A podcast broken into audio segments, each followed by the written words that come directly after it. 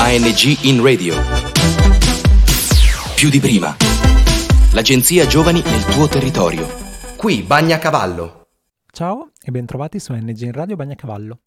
Per questa puntata abbiamo con noi Camilla Zoli che ci propone le sue pillole di cultura. Buon ascolto. Ciao a tutti, io sono Camilla e per chi stesse ascoltando per la prima volta in questo podcast vi racconterò tante storie e curiosità in briciole. Sei ancora quello della pietra e della fionda, uomo del mio tempo. Eri nella carlinga con le ali maligne, le meridiane di morte. T'ho visto. Dentro il carro di fuoco, alle forche, alle ruote di tortura. T'ho visto. Eri tu, con la tua scienza esatta persuasa allo sterminio, senza amore, senza Cristo. Hai ucciso ancora, come sempre, come uccisero i padri, come uccisero gli animali che ti videro per la prima volta. E questo sangue odora come nel giorno, quando il fratello disse all'altro fratello Andiamo ai campi. E quell'eco fredda, tenace è giunta fino a te, dentro la tua giornata. Dimenticate, o oh figli, le nuvole di sangue salite dalla terra. Dimenticate i padri. Le loro tombe affondano nella cenere, gli uccelli neri, il vento, coprono il loro cuore. Uomo del mio tempo, Salvatore Quasimodo. La mia voce è finalmente uscita dalla scatoletta di Radio Londra per parlarvi direttamente dallo studio di qualcosa che risale però ai tempi della vera Radio Londra. Sappiamo che la storia non è solo un fatto di numeri, sarà piuttosto la matematica o l'economia. Ne hanno fatto una questione di numeri alcuni eventi storici che sono incredibili per le quantità di persone coinvolte.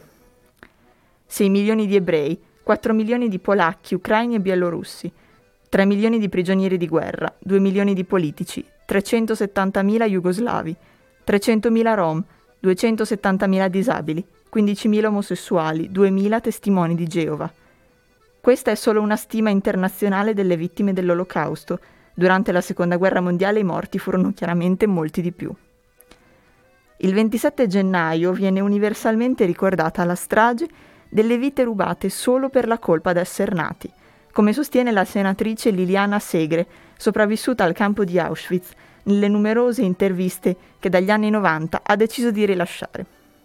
Il 27 gennaio 2012 a Milano è stato inaugurato il Memoriale della Shoah, alla presenza del presidente della Fondazione Memoriale della Shoah e dell'allora presidente del Consiglio Mario Monti, presso il famoso binario sotterraneo numero 21 nella stazione centrale, dal quale nel 1944 sono partiti i convogli di prigionieri italiani verso i campi di sterminio. Nell'atrio del memoriale si trova incisa in dimensioni enormi la parola indifferenza, scelta appositamente tra tante altre parole possibili, libertà, ricordo, vita, perché ha dichiarato sempre la signora Segre, è la motivazione principale che ha permesso la Shoah. L'indifferenza dei contemporanei e dei posteri, forse la conseguenza più pericolosa degli eventi storici tragici.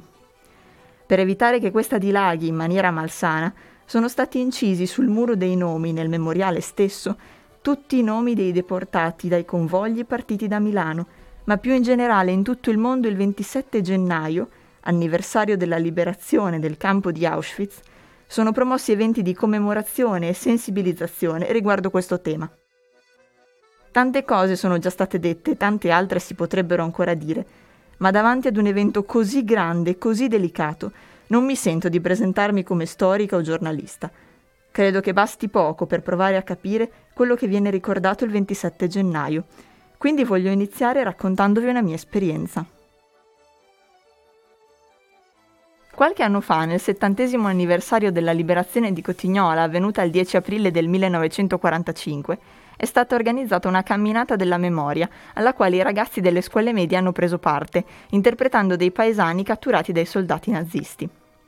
A distanza di anni non so spiegarvi che cosa di preciso abbia scatenato una mia reazione, ma il ricordo più vivo che ho di quel giorno è una grandissima paura quando l'uomo vestito da ufficiale tedesco, con il quale avevamo scherzato fino a mezz'ora prima della rappresentazione, ha imbracciato il fucile finto e ci ha gridato contro qualche ordine in tedesco, come da copione. Mi è bastato percepire sulla mia pelle qualcosa di centomila volte meno invasivo della realtà di 70 anni fa, soprattutto perché è frutto della finzione di un copione che le settimane prima avevo progettato con i miei compagni e per sentire un brivido lungo la schiena e i muscoli irrigidirsi. Evidentemente dunque mi viene da pensare che per capire qualcosa Per sentirla davvero dobbiamo averla vicina. A questo proposito arrivo al fulcro della storia di oggi. Ecco un altro numero, 1,2 milioni. Qual è un mezzo che crea una vastissima visibilità ai giorni nostri? I social. I social che cercano di ricreare una realtà digitale, con i quali restiamo in contatto e vediamo quello che fanno giorno per giorno, ora per ora, minuto per minuto, le persone che conosciamo. 1,2 milioni i followers di eva.stories, un profilo presentato da K Galleries Vilco Project nella giornata della memoria del 2019 su Instagram. My name's Eva. That's me. it's 1944. The Nazis have conquered most of Europe, and they do terrible things to us Jews. But they haven't conquered us, and the Russians will save us. And I'm about to turn 13. Finally. That's my mama. Mwah. She looks like a painting. I live with my grandparents. Yawn. Can you believe it? Sometimes it gets super boring. One day, I'll live in Budapest with my mama. There's Marta, my little cousin. How gorgeous is she? That's Annie. She's my BFF. She dances just like Josephine Baker. My grandpa got me this record. Do you like this song? It's my favorite. One day, I'll be a famous reporter. But for now, I'm here. Welcome to my life. My name is Ava. We are surrounded by war, but I'm always seeing the sun. Questa pagina si è posta il coraggioso compito di sensibilizzare, tramandando la storia di una ragazzina ebrea, Eva Eyman, che ha tenuto un diario dall'occupazione nazista dell'Ungheria fino alla sua deportazione. Eva, nata il 15 febbraio del 1931, è una ragazzina come tante, ha 13 anni, vive con i nonni, che possiedono una farmacia nel centro di Oradea, vicino al confine tra Ungheria e Romania. Va a scuola con la sua migliore amica Annie, con cui trascorre i pomeriggi cantando musica americana in vinile e danzando con la cugina più piccola, Marta. Vive il primo amore con un ragazzo della sua età, Pista, e sogna un giorno di vivere a Londra e diventare giornalista. Non credo ci sia bisogno di aggiungere che questi, purtroppo, rimasero solo tanti bei sogni. Siccome però voleva diventare una giornalista e raccontare tante storie, alcuni anni dopo la fine della guerra, il suo patrigno, lo scrittore Bela Zolt, pubblicò il suo diario, che per mesi aveva tenuto, e che prima di essere trasferita definitivamente il 31 maggio 1944 aveva affidato alla domestica. Non voglio raccontarvi gli episodi tristi e raccapriccianti che potete leggere nel libro o vedere nelle stories che vi ho indicato, ma dirvi quanto sia disarmante la leggerezza e il brio con cui si vedono le piccole gioie della sua quotidianità, che è stata simile a quella di tanti altri ragazzi e ragazze della sua età in quegli anni. Vedere inquadrato un SS, un rastrellamento o la vita nel ghetto dalla telecamera di un telefono crea a mio parere un salto temporale strabiliante e ti illude talmente tanto di essere una serie di scene reali che il feedback che ne trai da te stesso è estremamente emotivo, molto di più che vedendo un film o un documentario. Questo era appunto lo scopo di Eva.stories, trasmettere a più persone possibile, di un'estrazione molto varia, quanto quello che ci viene raccontato dai libri di storia in qualche paragrafo sia stato reale e secondo me ci è riuscito molto bene. Per chi fosse interessato, tra l'altro, tutte queste stories sono rimaste in evidenza nel profilo eva.stories. Il 27 gennaio 2020, a 75 anni di distanza, numerosi leader internazionali hanno mandato un messaggio alle loro nazioni tramite la citazione di eva.stories, riuniti insieme ospiti del presidente di Israele per consolidare la promessa Never again, mai più.